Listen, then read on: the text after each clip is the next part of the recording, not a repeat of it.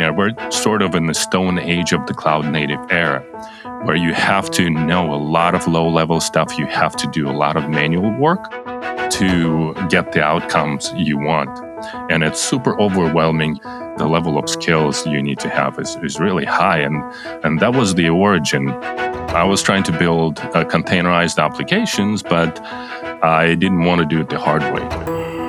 You are listening to the Kubelist podcast, a show interviewing project maintainers for open source projects with a focus on CNCF sandbox, incubating, and graduated projects. Hi, I'm Marc Campbell. Together with Benjie DeGroot, we publish the Kubelist newsletter dedicated to Kubernetes and the CNCF ecosystem. I'm the founder and CTO at Replicated, where we enable software vendors such as HashiCorp, Puppet, Harness, and many others to operationalize and scale the distribution of their modern on prem software. Check us out at replicated.com. Benjie is the co founder and CEO at Shipyard, where they enable teams of all sizes to build, test, and deploy faster and more reliably via their ephemeral environment management platform. Get started with ephemeral environments at shipyard.build. The Kubelist podcast is brought to you by Heavybit, the leading investor in developer first startups. For more information, visit heavybit.com. If you're interested in being a guest on the show or you would like to suggest a project, find us on Twitter at ReadKubelist. Finally, sign up for the Kubelist newsletter and read previous issues at kubelist.com. On this episode of the podcast, Benjie and I were joined by John and Kyle, the co founders of Slim AI, to talk about their product that helps explore, understand, and secure containers. This conversation really gets into John and Kyle's background and how they view container security, and then goes on where John talks about and explains the three principles that they see to ship a secure product and how Slim implements this. Hi again, and welcome to another episode of the Kubelist podcast. Today, we're here with John Amaral and Kyle Quest, two co founders of Slim.ai, to talk about their popular project and service. Welcome, John and Kyle. Hey, thanks, Marc. And of course, Benjie's here. Hey, Benjie. I'm here. I'm excited about KubeCon. We're recording this right before KubeCon. I'm getting excited, Marc. All right. Well, let's dig in. So, normally we like to get started with just some backgrounds. John, do you mind getting us started by telling us like your background that led up to creating Slim AI? Sure. My my role at Slim CEO, and um, I come from a 30 year background in developing products and building technology. You know, these are software products, of course, mostly SaaS throughout those years. Of course, 30 years ago, there wasn't any SaaS, but I've been building software products that are mostly in the cybersecurity and networking space. And um, and you know going back in time most recently prior to slim i was the head of product at cisco cloud security which is a really big cloud security division of cisco. Before that i was at a company called cloudlock which was acquired by cisco. And we were a uh, another cybersecurity SaaS company uh, in an area called CASB, Cloud Access Security Broker. And then going back in time, uh, similar roles as either CTO or head of engineering or head of product or, or all of those, depending upon the role in companies, and a bunch have been successful. I've been acquired several times, and a couple of really big ones, notably TrustWave, which is a managed security services provider. I was SVP of product there, and, and that uh, we sold that to Singapore Telecom. So I've been pretty pretty involved in building cybersecurity tech for, for, a long time. I have a background in software and computer engineering, uh, undergraduate, and uh, I got an MBA from MIT. So, um, been mostly on the business side and um, product side now for several stints, um, and that's also true at uh, at Slim. Great, yeah, and I think we're going to dig into a little bit. You know, there's a super interesting background of the business side, but like pretty technical too. So we'll we'll we'll you know kind of put that over here for a minute and come back and chat about it. Kyle, you know, same question. Would you mind kind of sharing with us your background that led up to creating Slim? Sure.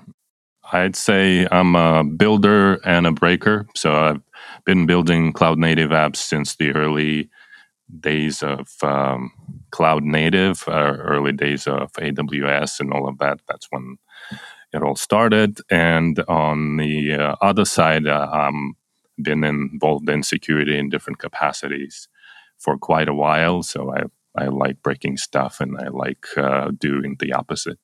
So it's um, kind of a a combination of those two things that uh, led to the origins of Docker Slim and the tech behind it. And um, you know what I have observed, um, building applications uh, for the cloud and containerized applications kind of served as an input uh, for the initial idea. That's awesome. So let's let's jump in and, and chat about the product. So generally, like the folks listening to the podcast are, are pretty technical. So don't don't be afraid to dig into like the lowest level that you want to or or, or whatever. But like, what is Slim? What what does the the project do right now? Uh, I can start, and then I'll hand over to Kyle. Sure. So one thing we didn't say about our backgrounds, like together, is that we've been working together for like roughly 20 years on and off and, and mostly on. So I estimate like something like 15 of the last 20 years, approximately, Kyle and I have been working together at, at, at companies where we, you know, build cybersecurity products or, you know, build deep tech around uh, SaaS and cloud native. So we didn't just kind of like meet on the street and start this company. We uh, we we've known each other a while and building building really great stuff for a while together um, in our own capacities. At a high level, um, Slim is all about providing developers the ability to understand, evaluate, and quickly build secure containerized applications. And we have a open source that Kyle will tell you all about and give you his perspective on. And we have a, a SaaS platform that's available and free today um, for developers uh, that allows them to really explore, understand, and secure containers, whether those containers are containers they build themselves or uh, containers they consume from public registries. And so the high level, you know, value proposition or belief or use case families that we're trying to attack are inherently, um, you know, software supply chain security is a is a real problem. Understanding and securing containers using container best practices is a key factor in being able to limit risk in deployed applications you know, reducing attack surface of containers, hardening them, reduce, removing vulnerabilities, really understanding how they run so you can secure them appropriately. It's pretty hard work and it takes a lot of expertise if you don't have good tools to do that. And we've created some really awesome tools that can do a lot of that stuff for you automatically and give the power to the developers so they can build secure apps from the start, right at the point where they turn it into something that will run in the cloud. Right there, they can um, make their containers more secure. And um, we think that beats securing them after the fact or later or having uh, poorly composed containers which is a way harder proposition to, to fix after the fact. So that's at a high level what we're all about. And um, i mentioned we have this open source project. Kyle's the uh, creator of that. I'll let him kind of dig in there and tell you all about it and then tell you about our tech on the as much as he'd like. Sure it's it's a standard way to uh, start a project, solving your own problems. Uh, where you know I had a problem, and technically it's a it's a general industry problem. Where but the new cloud native applications, there was a, a new way to build and deliver them with DevOps. Uh, and and uh, there are many definitions of DevOps, but one of my favorites is uh, you build it, you run it. But what does it mean? It's it you know there's a lot of potential and it empowers uh, engineers to own the application full cycle but it also means that um, the app developers are now expected to be infrastructure experts and that's just not realistic. So so there was this disconnect between the theory and reality and you know we're technically still in this phase where we are sort of in the stone age of the cloud native era where you have to know a lot of low level stuff. You have to do a lot of manual work to get the outcomes you want. And it's super overwhelming. You look at the CNCF landscape, so many different technologies and tools and all of that. And, you know, you uh, just trying to know Kubernetes is a mission impossible. So there's a lot of low level knowledge you need to have. And uh, the skills, the level of skills you need to have is, is really high. And, and that was the origin uh, where I was trying to build uh, containerized applications, but I didn't want to do it the hard way. Kelsey Hightower has this awesome Kubernetes the hard way. And I, I think there's a lot of that in the cloud native space where you're doing a lot of stuff the hard way. And I wanted to find this easy way or a straightforward way where I could get the outcomes that I uh, wanted, and that's production ready containers and secure production ready containers without uh, doing a lot of manual work. And so uh, I ended up leveraging my security background in order to automate the uh, a number of activities that had to happen, uh, creating um, uh, hardened and, and production ready containers. And that's that's how Docker Slim was created, and it was created during one of the global Docker hackathons uh, that they hosted uh, at the end of 2015. And then the the project got uh, a lot of traction because this is a problem that others experienced as well. So and it just kept growing and growing from there. I remember those like early like yeah i don't remember if it was 2015 or you know or, or, or which year it was but back then those early docker hackathons like it was you know obviously pre pre kubernetes like docker 0 point whatever days and it was early and it was it was it was fun. Like lots of lots of interesting and fun stuff was being built then. I mean like like now too but like it was still very very early in the whole ecosystem yeah, exactly. And I would say we're still early on. Uh, it's still not uh, mature, and this is uh, the exciting part because there's there's a lot more to do and a lot of opportunities. Yeah, we're. I, am excited to talk about those opportunities. One thing I, I wanted to ask is, uh, I'm a I'm a noob when it comes to to Slim, but I've been following Docker Slim for for some time, and I always kind of thought of it as more of a, a way to make my my container is a lot more efficient. Obviously, you know, when you reduce the surface area of the libraries and all that stuff, obviously there's a huge security component to that. And you guys have both been talking about the security angle, which totally makes sense. But I just thought for maybe a second, can you can you tell us a little bit about some of the like efficiencies you might get just as an operator if I were to run my images through Docker Slim, like it seems like there's also some speed gains to be had. Is, is that accurate or is that just a misassumption by me? There are a few. The and, I'll kind of parse out like the various value propositions. First is, um, you know, Docker Slim and Slim are Swiss Army knives of of container uh, evaluation, uh, analysis, and optimization. Or we also use the term hardening as well for uh, what we do to secure them.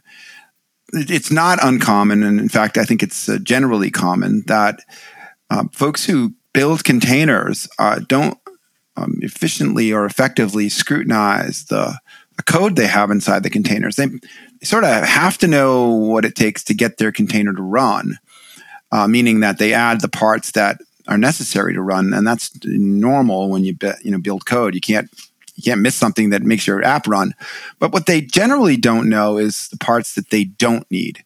And it's pretty common when you build from a base image, like a base OS image like Debian, and you add in Node and and, and you know developers want to go fast, so they want to build things um, with you know con- images that have convenient tooling or you know robust package sets, etc.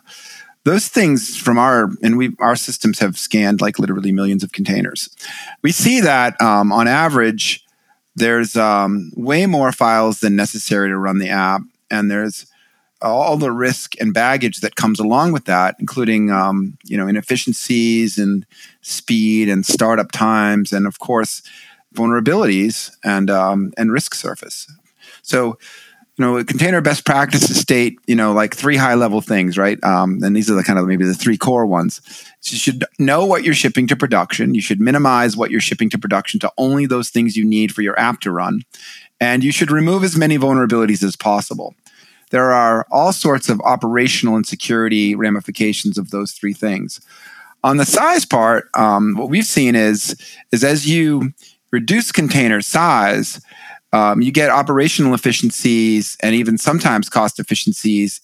Certainly in CI/CD pipeline times, scanners work faster on smaller containers. The things flow through your networks faster. They they pull faster, they push faster. They when they load, if you're using something like serverless containers or even using Fargate or one of these um, you know container um, services on popular IaaS systems, those containers um, you, are charged for those containers uh, when the service asks for the container to load and then start up.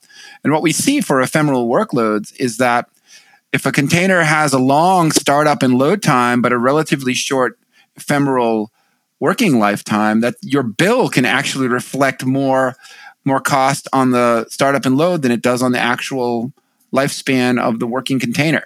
So there's these efficiencies and speed and performance gains that can, can be gotten depending upon the context. And then just storing very large images around everywhere builds up over time and it causes drag on your operation, on your developers' desktops, in your CI/CD pipeline, etc. And And storage cost isn't free either. And depending upon the system you use to store your containers, that can be more or less impacting. On the security side, I think the effects are even more profound. With software supply chain risks today, there's a lot of scrutiny on vulnerability counts. Vulnerability scanning is uh, is really prominent, and folks who create containers are getting a lot of pushback from container users. Think of that as, hey, I ship containers to my customers as the software I expect them to run in their SaaS, or I'm running security for a firm's SaaS. I'm downstream from the developers, and I have to reach a certain security profile for the running systems. The scrutiny caused by Log4j and even the um, you know other popular you know kind of large scale supply chain attacks like SolarWinds have caused a heightened sense of urgency to, to, to make vulnerabilities go to zero. That's pushing back on developer teams and causing a lot of churn and a lot of work. And if you're a company that ships containers broadly to the internet, for instance, think of any foundational infrastructure container that you can find on Docker Hub. Um, those publishers are getting a lot of interaction, a lot of feedback, and a lot of pressure from users to have vulnerability free containers. And it's not easy to make containers vulnerability free. And so that dynamic is causing a lot of interest in use of our tools, which help you remove vulnerabilities and, and unnecessary space and adhere to those three best practices I talked about. Getting those to happen as you build, but automatically through DevOps is a really big value proposition. So size and security come along together as you make these optimizations. Kyle, do you want to add to that? Yes, I'll add uh, with security. So one of the interesting things in security, one of the concepts in security that that's super desired is proactive security. This you want to be proactive as opposed to reactive. And if you look at the traditional vulnerability management, this is a reactive security control.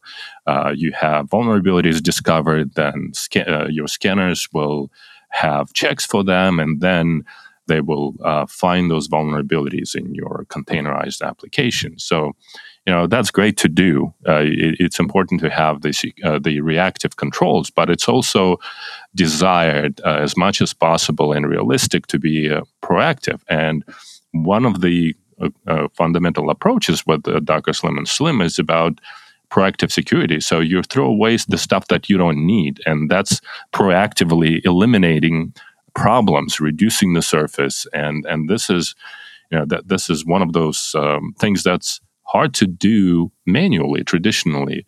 You know the the idea of uh, proactive security and the concept of least privilege existed for decades but it's the implementation side that's been tricky. And trying to automate that is is uh, is really a game changer and that's what we're trying to do. And uh, i think the same is true for the size and other hardening activities. Uh, it's it's super low level, requires a lot of domain knowledge, and it's uh, time consuming. Uh, optimizing the size so your images uh, push faster and, and, they start up faster and all of that, and and being able to automate that is um, uh, is super powerful because what you need in in production is different from what you need uh, when you're developing. When you're in production, you want to have as little as possible in the uh, in your container. But when you're developing, you need developer friendly containers so you can uh, develop easier, debug easier. And if you look at those kind of developer friendly uh, container images and all of that, Ubuntu and Ubuntu based images are pretty much it. And I'd say Ubuntu and to some degree, Debian has been the operating system um, of the cloud. If you look at the last, you know, 10, 15 or more years, uh, they, they, dominated uh, the DevOps scripting space, all those cookbooks, uh, recipes. Uh, a lot of it was um, uh, built for Ubuntu or, or Debian. So there, there's a lot of this critical mass that, that developers or DevOps engineers are used to leveraging uh, to build their um, environments, either containerized or non containerized. And there was critical mass and gravity around that. And that was another kind of driving force behind the original project because I used Ubuntu images to build containers at that time. I didn't want to change the the config scripts, all all of that, uh, uh throwing it away, going with another operating system. Was a was a big ask. Just going from one version of the same OS to another one is uh, is, is a significant effort. So, you know, being able to use what I had was super important, and that that's what um, uh, was able to achieve. Uh, I could still use Ubuntu-based images and then get the outcomes uh, that were necessary to have production-ready containers.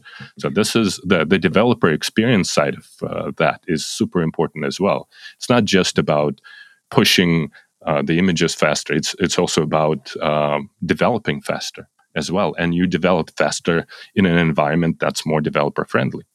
Yeah, definitely. I mean, I quick quick question for you. Um, it could be just a yes or no, but you know, in back in the day when I was doing a little bit more developing, I'm, I'm, not really anymore. But you know, Alpine that was like that was the answer. Like use Alpine, super low uh, surface area. I feel like Ubuntu Slim is kind of the new hotness now. Just what, what's the if you were if you're a listener and you're like, I want to get started. I'm going to get Docker Slim integrated soon, but I'm just starting today. What is what's the image that you just as a obviously an expert in this, Kyle? What would what would be the image that you think you start with now? Ubuntu Slim. What, what do you think? Um, I, would still go with whatever standard images they have. If you look at the language specific images, for example, for Go or Node or Python, the main ones are Debian based. And because of that, you, th- there's enough critical mass around that. So that's the best thing to go with. So don't use Alpine anymore. So I, I used to tell everyone just use Alpine, but Alpine's kind of, I'm pretty sure Alpine's kind of. So here's the deal with Alpine. I, I think it's an awesome project, but there are certain things people are not aware of. Uh, there are two types of Alpine users the experts who know the ins and outs of Alpine and they understand the trade offs. And the newbies who heard something about it and they try to use it and it seems like it works for them. And it's, it's, it's like this for a while. And maybe if you're lucky, uh, you'll be fine. But there's a lot more to know about that uh, than, than just that. For example, the package manager ecosystem you know in in the commercial uh, application development space you don't always control you know uh, the operating system and the package manager because uh, you you uh, work with third party vendors and they give you RPMs or you need um, FIPS encryption and because you you're, you're going after a, a compliance mandate, uh, either a government mandate or some other commercial mandate, and you get FIPS encryption with Red Hat. You don't get it with Ubuntu or definitely not Alpine. So you you end up with the operating system you have to use, and that's a big deal. So sometimes maybe uh, you can uh, use that, but there are a lot of other interesting um, things to be aware of, and and the the problems that like one, one thing about Alpine is that it's not a standard Linux distribution. It's not a GNU Linux distribution, which is probably the number one thing people are not aware of. So, what does it mean? It means it's not compatible with your Ubuntu, Debian, Red Hat uh, operating systems. And a big part of it is the uh, libc component package. That's the foundation for a lot of applications. They have their own musl uh, libc implementation and it's not um, binary compatible. And the, the, there's a lot of interesting things around it. So, and because people who hear about Alpine, they see that, oh, the image is small, I'll just go use it. Again, maybe your use cases will be just fine, but there's a lot of unknown that you need to be aware of. Right. So there's there's no magic bullet. Yeah. Is the is the truth. Uh, back in the day, I felt like Alpine was a little magic bullety, but of, of course, for all the things, for a lot of the reasons, and, and it's really helpful to, to lay them out like you have um, of of all the things that you need to consider. Um, one other thing I wanted just uh, to just poke on a little bit, and then we're gonna we're gonna switch gears a little bit. Is I, I think it's really interesting. You you brought up the point of development being a very different environment than production, and I think most of our, our listeners understand that.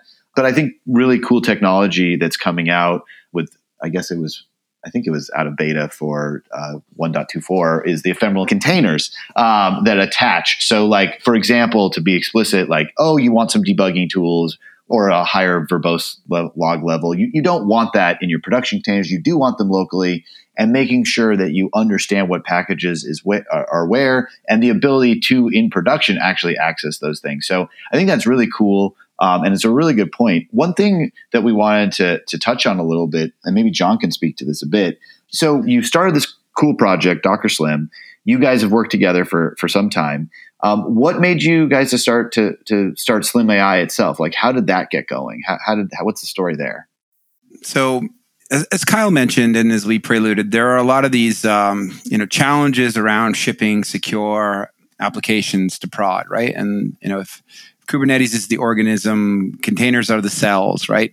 And of course, um, Kyle and I have been building very large scale, you know, very important, uh, I'd say in general, cloud native security applications. These are the, the kind of cloud native applications that secure other cloud native applications and secure very large sets. At the last company we were at before this, our, our cloud native application that we were involved with had more than 100 million users being protected by it worldwide. Very large scale. Um, and you know, we were building um, all containerized. We had a very large team, a very um, wide team, separate, you know, like um, kind of working on that DevOps kind of mindset. You build it, you own it. And, you know, we were really engaged in the thick of this of this uh, of this problem to to maintain like consistency across all these teams and and ensure that like from the developer's desk looking out we were building the secure and most um, well composed applications as we could. Uh, and you know again of course we had every tool available but we ran into conditions there where um, and regardless of like every resource in the world every tool in the world we were stuck with bloated containers and and inability sometimes even because they were so large we couldn't like run them in the latest platform. Um, tons and tons of vulnerabilities and you know lots of software lifecycle scrutiny on on you know vulnerability reduction. So we had to do the really hard work to get these things secure. And you know we were always lamenting about we wish we had higher velocity in building secure apps natively and we'd been in security, um, in building security products and companies for a long time. So, Kyle, uh, we were together.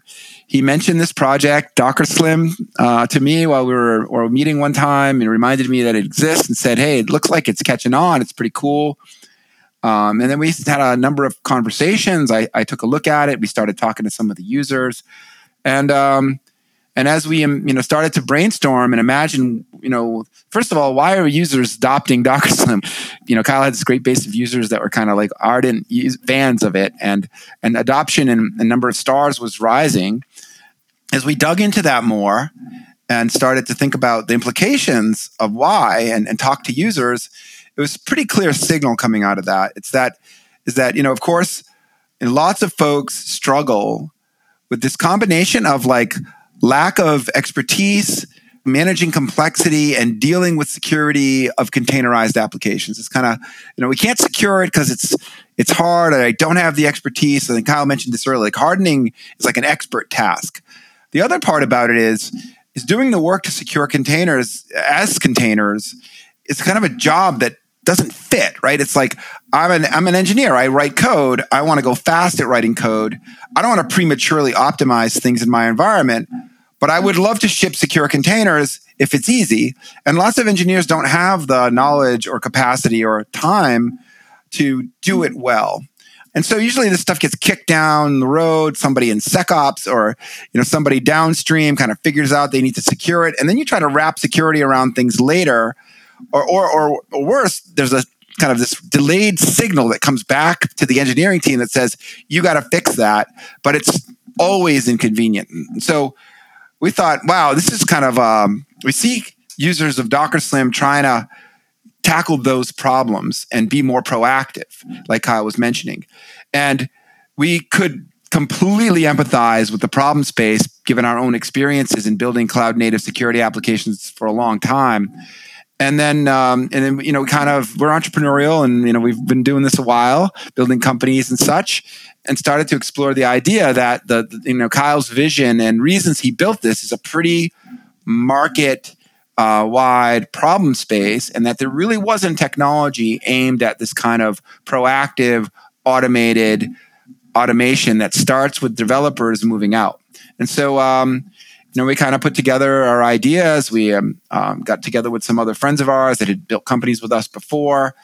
Uh, we've been part of uh, building companies or in those companies, and we, um, you know, this was around about 2020, and I put, you know, decided to go go and do it, and um, and left, you know, left uh, what we were doing, and and um, and started this company and haven't looked back since. Kyle, you want to add to that or um, or, or, embellish that commentary? A, a, couple of things to add. So one of the challenges uh, that um, I've observed over and over again is that one of the problems that prevents developers and engineers, engin- the engineering teams from you know getting to uh, the production ready containerized applications and uh, uh cloud native applications in general is actually understanding the application truly understanding the application. So you mean from like a from like an architecture perspective, or or what do you mean? In, in terms of what it needs uh, at the infrastructure level, in terms of the resources it needs, the interactions it has. So from like a networking perspective, who do I need to talk to?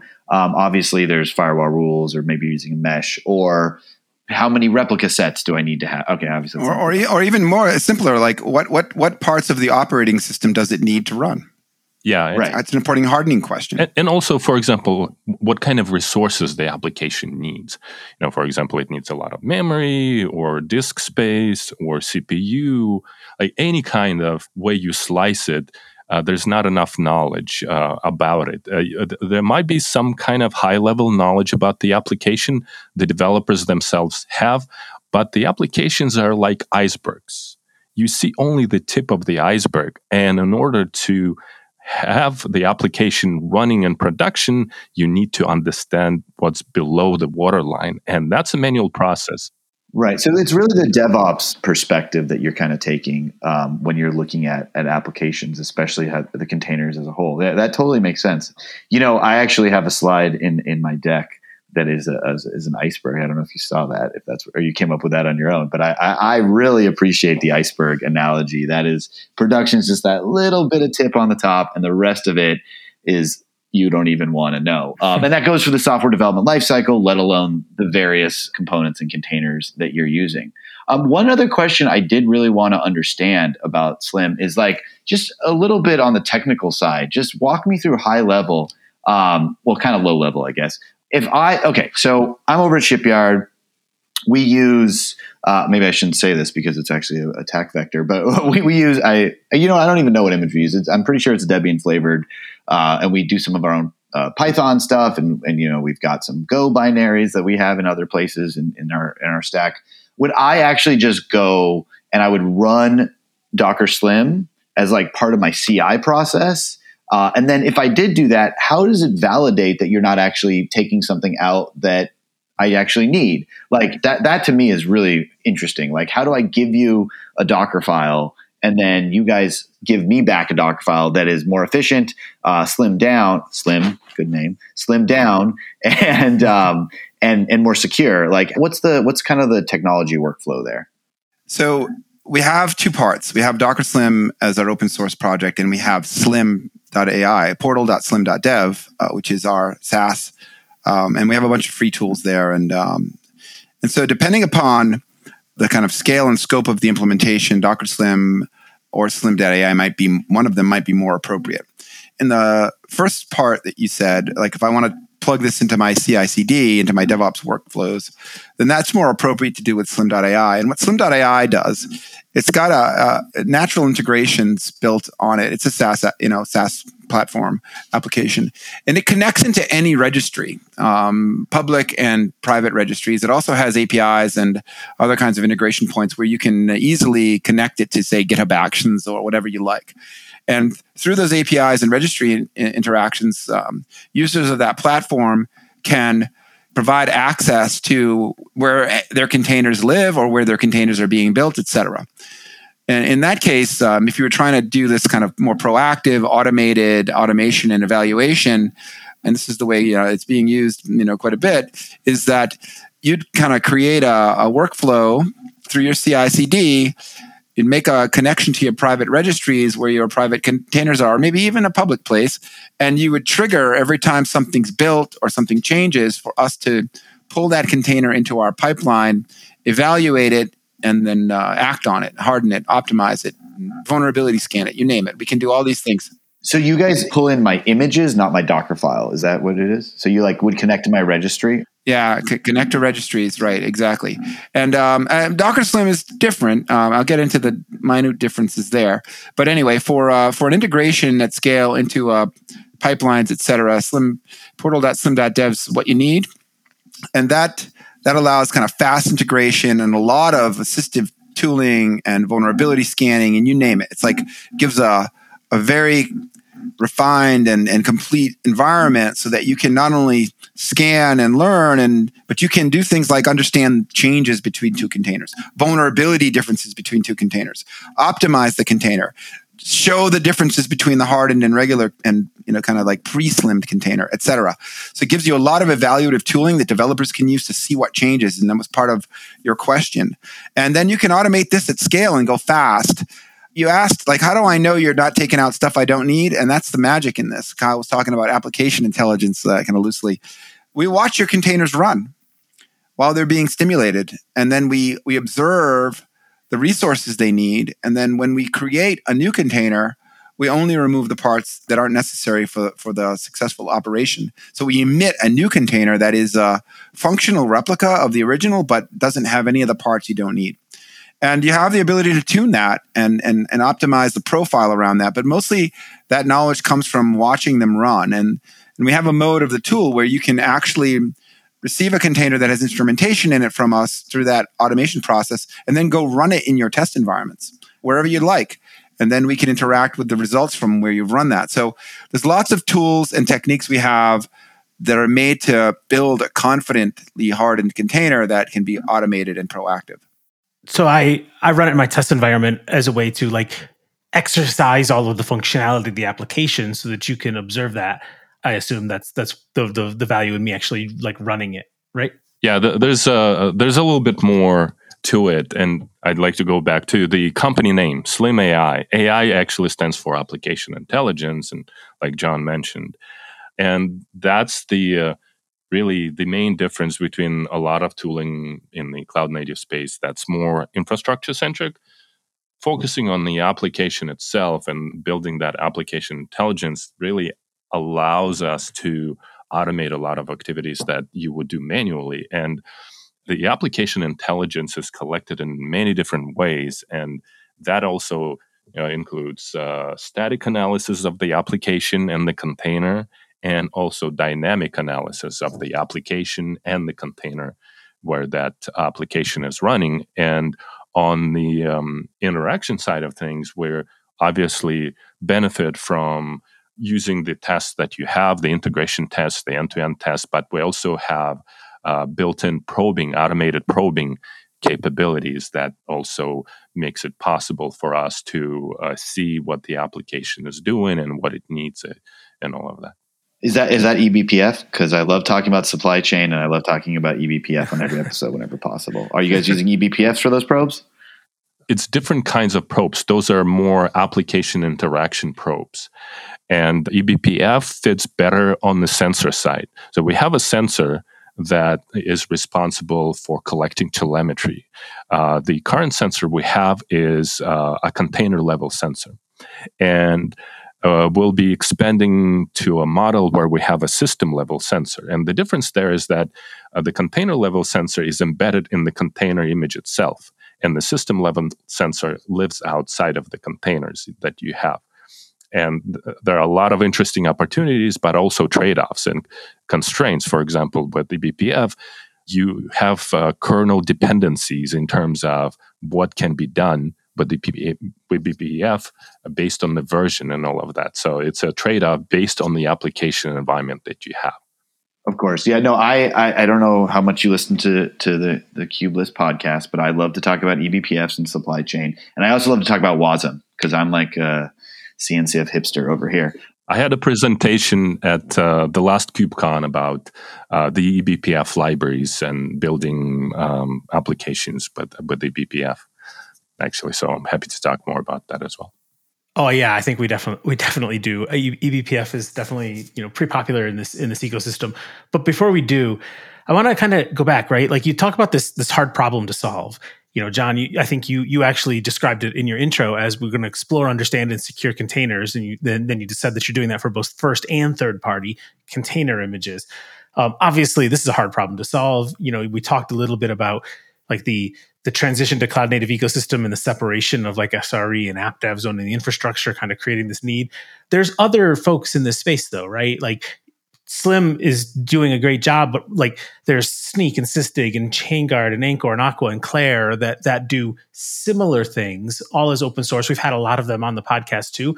And what I want to actually help helps me a little bit, um, just help me understand like the differences. Like what does slim do that's unique and differentiating uh, in this space that sets like your solution apart from the rest of the the competition right now.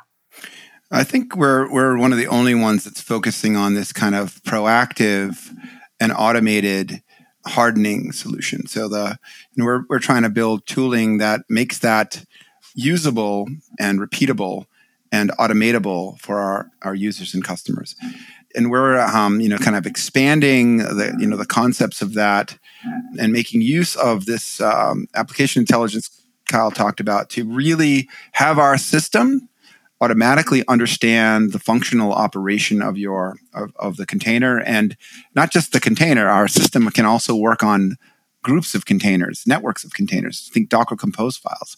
And so we can make observations about that. And from that observations do a lot of these um, securing and optimizing tasks.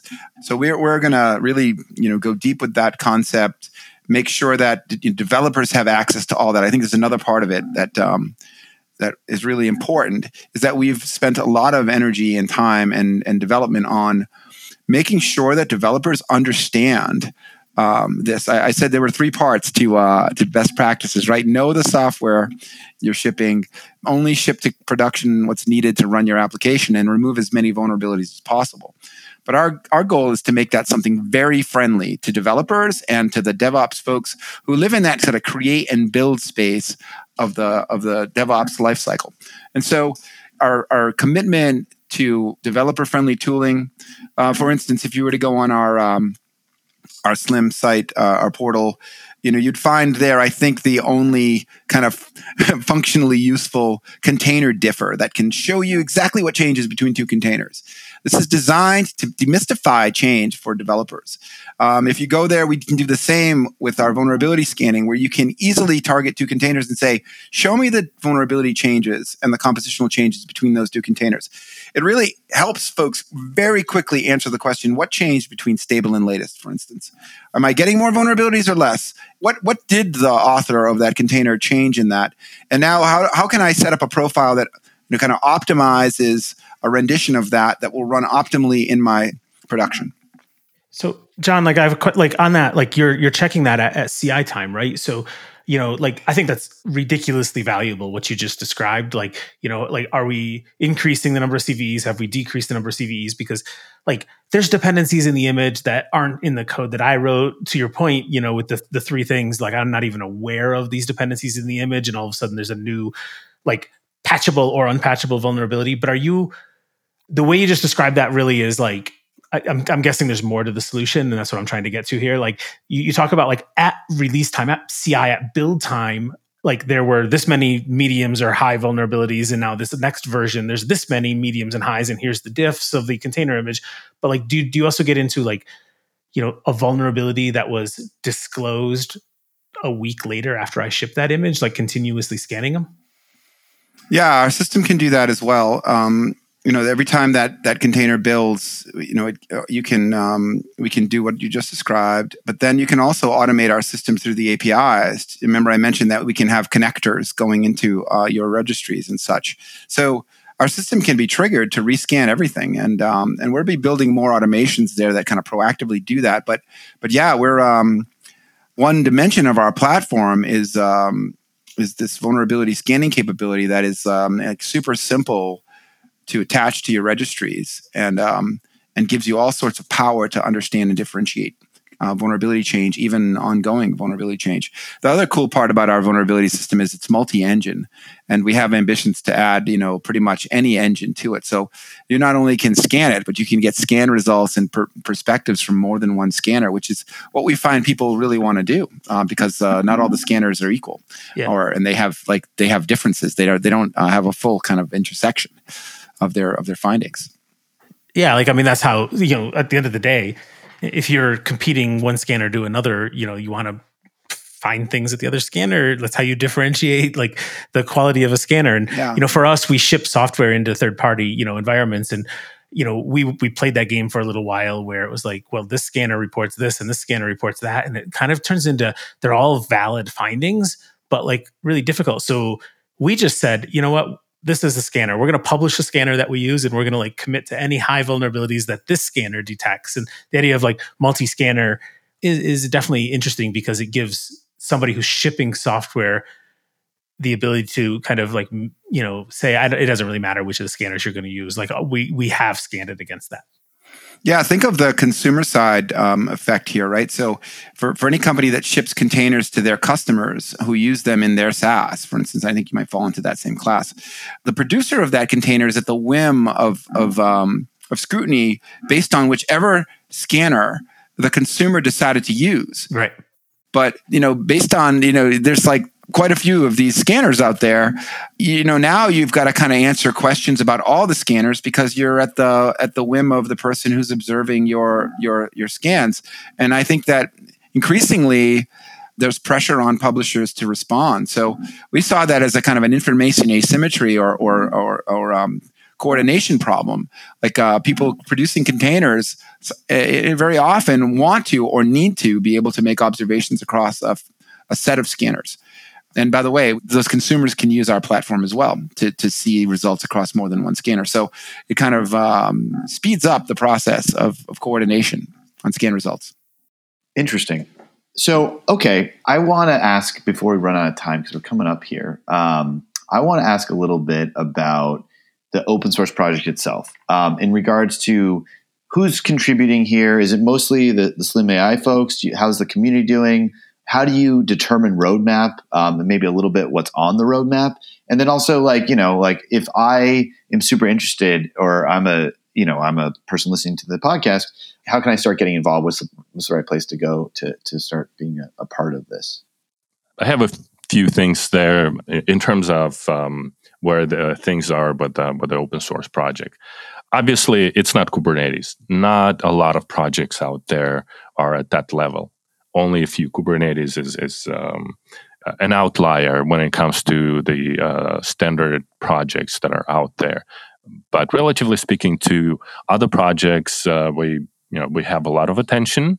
We've had a lot of uh, contributions as well. Some of them are more ongoing uh, than others. So it's not just uh, slim employees. We we had uh, people from other kind of companies or or just um, open source contributors, developers contributing. For example, ARM64 support was added by somebody who had um, who had a need on uh, on ARM64 uh, machines. So we got that kind of contribution based on an external user.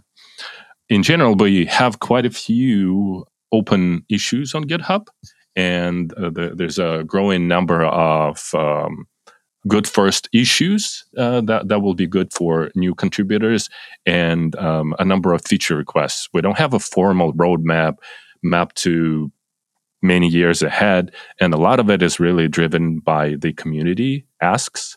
And it's very dynamic from that perspective. Uh, people ask uh, what they want. Is the community communicating on, on GitHub issues, particular to the Docker Slim project, or is there other places that I should go to come check out more of what's what's happening? So GitHub issues, GitHub discussions, uh, the uh, the usual forums on Discord. That's probably the most um, active one. And then we also have um, a Slim AI community Discord server where there's a lot more going on in terms of, you know, the uh, um, a lot of use cases related to the discussions related to the podcast and all of that. So if, if you want to focus more uh, on that side of things, that's also a great resource. So the good Discord is I go to slim.ai and at the bottom there I click on that Discord and that's that's the place to find it. Yeah, that's a good uh, entry point. Awesome. The other question around all of that is early on you started this project was was it just was it just you Kyle?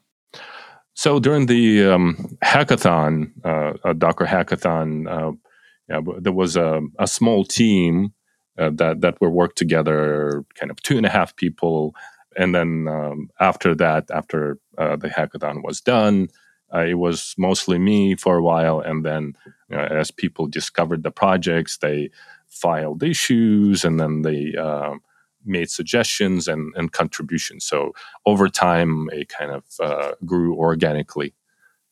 So a really nice uh, open source story, if you will, uh, of all that stuff. Now, um, I believe it's written in Go. Is that correct? Just from a yes, yes, it's uh, it's Go. Super cool. And then, uh, do you wish that it was written in Rust? Just kidding, joke. yeah, I, am just really looking forward to, to trying some of this stuff out. I mean, I know that when I took a look uh, the other day, I was in uh, like a examples repo, I want to say, and um, I believe that there was a bunch of stats there that were talking about how much you can minify these base images to these smaller images, and and that really caught my eye. I obviously talked about at the beginning of the podcast, but I think that's really cool too. And I, I just want to point out to the listeners, like I think it's worth you know, uh, we we deal with a lot of containers, and and those registries get really big really quickly. So I'm super interested just on that, let alone on the security component of all these things. Do you guys have any community meetings in particular, or is that just more coming up? We have um, pretty common, you know, live streams and uh, on Twitch, and we have also, um, you know, like a pretty vibrant program to interact in our community through Discord, etc. And we, we travel around a lot to KubeCon. We have booths there and such. We go to all these places, and lots of times developers uh, kind of join up with us there. In fact, Kyle and, uh, one of our other developers led a, um, a Docker Slim hackathon, like literally right at one of these events. So yeah, we there's there's lots of ways to interact. Yeah, the last KubeCon, KubeCon EU. Yeah, and so, um, yeah, we're trying to help, and, you know, teach and inform and welcome, and it's, it's, pretty, pretty fun and open community. Lots of stuff going on there. We have uh, a community leader that is, is you know, he he's full time trying to help make sure our community is being nurtured, and we try to build a lot of new content. We you know write a lot of articles and do a lot of live streams, etc. And um, you know, if you raise your hand or you come into our into our Discord, we're gonna interact with you and we're gonna give you as much love as as you'll accept. and so, uh, yeah, we're uh, we're all about making people successful, and we love interacting with people. We learn a ton all the time, and it's and it's fun. Cool. Um, so, just before we wrap up, um, I think it's always interesting to understand. You guys have raised some money, I believe. That's correct. You're venture backed, I believe. We are. Uh, yep. We've we've um, it's public information. We've raised about forty one million dollars in uh, in financing oh, wow. in, in, two rounds. Uh, yeah, wasn't I didn't mean the exact numbers, but that's that's impressive. That's awesome. Um, so right now, you you mentioned earlier that you're not monetizing. So so as a company, you guys are kind of just heads down, building out this community, building out this product, and getting it as good as, as can be. Is there are there monetization plans uh, on the horizon? And also, if that's not appropriate, feel free to say, "Hey, well, we'll talk about that in six months or a year." But I was just curious to ask if I can give you some high level um, concepts there. I won't get into too many details, but um, as as we've talked about, we started really investing a lot in the core technology and the open source, and then that's really taken off and grown, we've got I don't know like fifteen thousand two hundred stars now, and the project has just been really successful. Tons and tons of downloads. I think more than a half a million downloads, etc. So Docker Slim certainly taken off and been a great project for us to really explore and learn and interact with great developers and, and just um, you know kind of I think produce some really good stuff for for the community. We we then switched phases into building out the nucleus of our SaaS capabilities, and it's always been our intention to kind of uh, make that a companion to the needs of folks who've been doing Docker Slim in in helping them uh, go from from a kind of local tool that's mostly command line that they can use, you know, to to work on images in their local environments to something that allows them to scale and uh, interact with containers in a much more user friendly and integrated way. And then we've brought a lot of analytics and tooling and the parts of the core engine of Docker Slim in there so that you can start to perform workflows and, and, use cases that kind of allow you to build this kind of automated, proactive security and uh, assessment and, and, hardening and optimization kind of flows. And that free tooling that that can I, you can go and sign up right you know right now if you want on uh, portal.slim.dev is uh, is widely adopted. So you know thousands and thousands of users come there, and it's like growing you know faster every month, and we're getting a ton of interest and adoption. And in the Slim Discord, we've got you know mix of users in there, like from our free and SaaS and from our open source, kind of a kind of a group um, group hug there uh, across the board. We are, of course, working with, and you'll see it on there uh, in our on our website. Join and become our design partner. We're working with a whole bunch of um, a lot, you know, quite a few uh, design partners who are working with us to evolve what I'll call our pre-commercial solution. This is like a, a more enterprise ready, organization ready solution building from our, you know, our SaaS that we've been had out there for about a year. So we're in that process right now, really working through and making the solution awesome and doubling down on a bunch of core value propositions and, and, workflows and really just you know experiencing and interacting with users who use it every day and um, and and plug it into these workflows and you know trying to you know reach some of the objectives we talked about so you know moving into a more commercial um, period is uh, or a commercial period is our next phase um, you know we've got some work ahead of us yet to continue to uh, refine and optimize and expand our solution and and of course we want to build awesome products so uh, yeah, it's coming. Uh, I can't say when, but we are definitely moving in that direction. Yeah, we're trying to monetize the supply chain value for the enterprises because there's a lot of demand there. And there's one more thing I wanted to add. Uh, we have a Docker desktop extension, which is also great for developers, a great way to uh, experience Slim and, and get value locally and also get uh, some of the cloud value as well.